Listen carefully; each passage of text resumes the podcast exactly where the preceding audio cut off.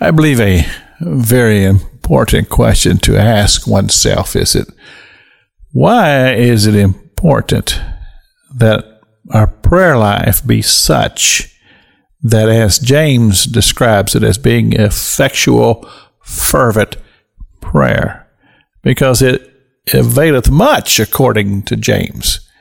And why is it that that would be important to us? Well, I believe that first of all, we'd look at to uh, our own personal life, including our family and our loved ones.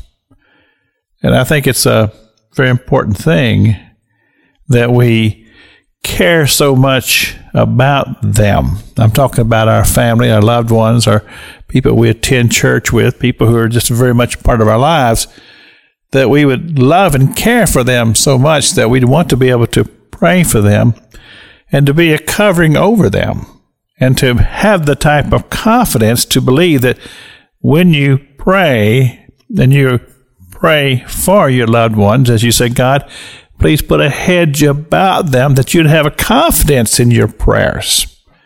Well, all of that is a, a part of spiritual development. And uh, the more you uh, participate the stronger you will become, just like anything else. If you are a person who you lift weights and, and uh, you're trying to uh, pump yourself up and, and make your muscles stronger, well, then you'll succeed as you do it. And you continue to do it, and you become to the place where it becomes something natural to you, something comfortable to you. Well, prayer is that way. And uh, see, I'm the type of person that uh, I want to grow spiritually and I want to grow in my prayer life because I just love my family. And uh, uh, my wife and I, we've been married over 40 years, uh, we're like 45 years.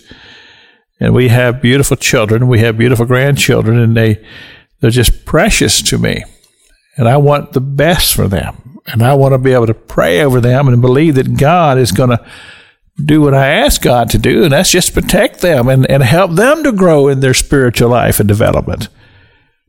I have that same prayer for my church family.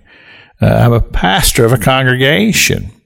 I have a responsibility to be a spiritual hedge over them and to uh, be a, a, a person who is continually in prayer for them.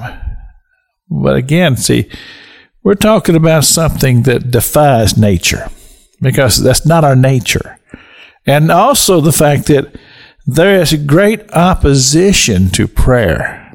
And I'm not sure that everybody is completely aware of that. But I want to assure you something. The kingdom of darkness and he who is the one who prevails against us, and of course we call him Satan, the devil.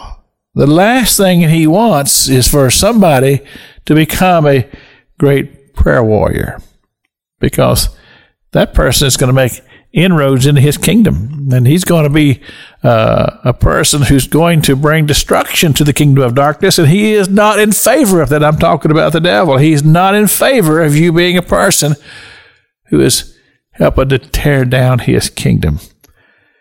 And uh, on the onset, he will come after you with everything he's got to try to discourage you and stop you in the beginning so that you don't become a person who is strong in your ability to pray. This is Pastor Jack King with the gospel on the radio broadcast.